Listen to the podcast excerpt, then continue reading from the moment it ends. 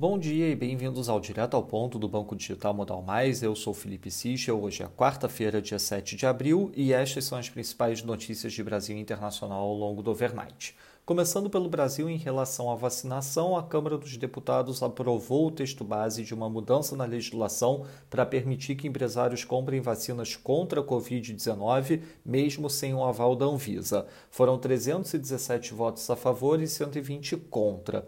Em parecer apresentado ontem, a deputada Celina Leão sugeriu que podem ser comprados imunizantes com aval de uso concedido por qualquer autoridade sanitária estrangeira reconhecida e certificada pela OMS.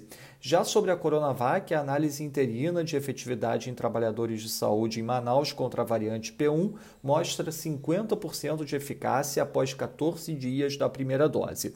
O estudo do grupo Vebra Covid-19 é o primeiro que avalia o impacto do imunizante em locais onde a variante P1 é predominante. Ainda não há dados suficientes para a mensuração da eficácia após a segunda dose, mas de qualquer forma a notícia é positiva. Fora isso, ainda em relação à Coronavac, Coronavac algum receio em torno do governo federal e do governo do estado de São Paulo sobre o possível atraso do envio do IFA para a produção de mais doses da Coronavac pelo Instituto Butantan ao longo do mês de abril apesar de algumas indicações também de que o atraso não se concretizaria. Em relação ao bem ao Pronamp, o governo enviou ao Congresso o pedido de mudança da LDO de 2021 para viabilizar o bem. A mudança na legislação também deve destravar o Pronamp.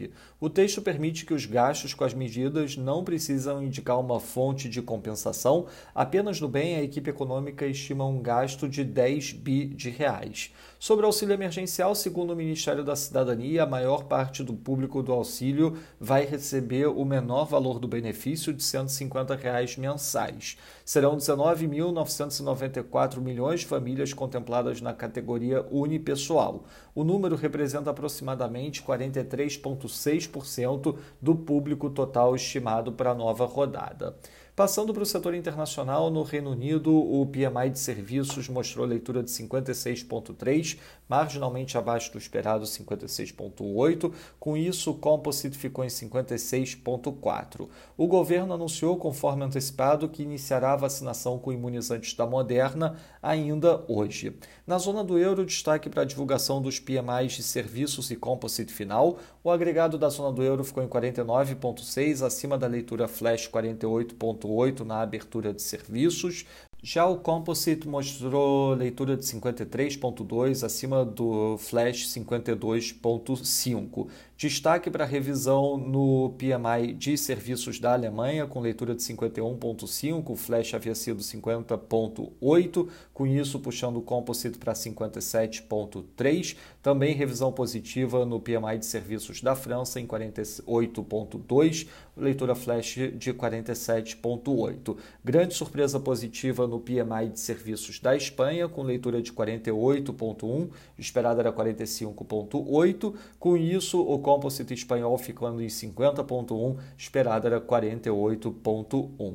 O NOT do Banco Central Europeu afirmou que o ritmo de PIPP pode ser ajustado mesmo dentro de um trimestre, caso seja apropriado. Indicou também que, caso as projeções do Banco Central Europeu se sustentem, o PIPP pode começar a ser reduzido no terceiro trimestre. Sobre a vacinação, a agência europeia que regula medicamentos fará um pronunciamento oficial hoje às 11 sobre a vacina da AstraZeneca, segundo o jornal italiano La Repubblica, ela deve indicar que casos de coagulação no sangue podem estar relacionados com a vacina. Já segundo o Business Insider, o cronograma de vacinação da Alemanha deve ser atrasado pelo cancelamento na entrega de 878 mil doses da vacina da Moderna nesse mês. No entanto, um comunicado da Moderna indica que todas as entregas de abril serão honradas. Na China, o PIBOC divulgou um working paper recomendando o estabelecimento do mercado de futuros para o CNY e passando para a agenda do dia, às 10 da manhã, hoje, uma aparição do Evans, do Fed, ao meio-dia, uma aparição do Kaplan, também do Fed, e à uma da tarde, uma aparição do Barkin. Às três da tarde, divulgação das minutas do último encontro do FOMC. Nos mercados, o dólar index enfraquecendo marginalmente, caindo 0,05% no momento, dólar australiano enfraquecendo 0,51%, nas moedas de países emergentes, o peso mexicano desvaloriza 0,05%, enquanto o ZAR sul-africano desvaloriza 0,11% e a lira turca desvaloriza 0,36%. No mercado de juros, o título americano de 10 anos fechando 2 basis points, enquanto o título alemão de 10 anos fecha 2 basis points também.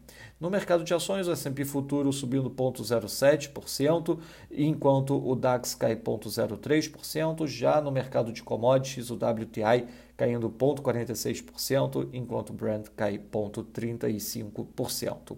Essas foram as principais notícias do overnight. Um bom dia a todos. Até o nosso próximo podcast direto ao ponto do Banco Digital Modal Mais amanhã.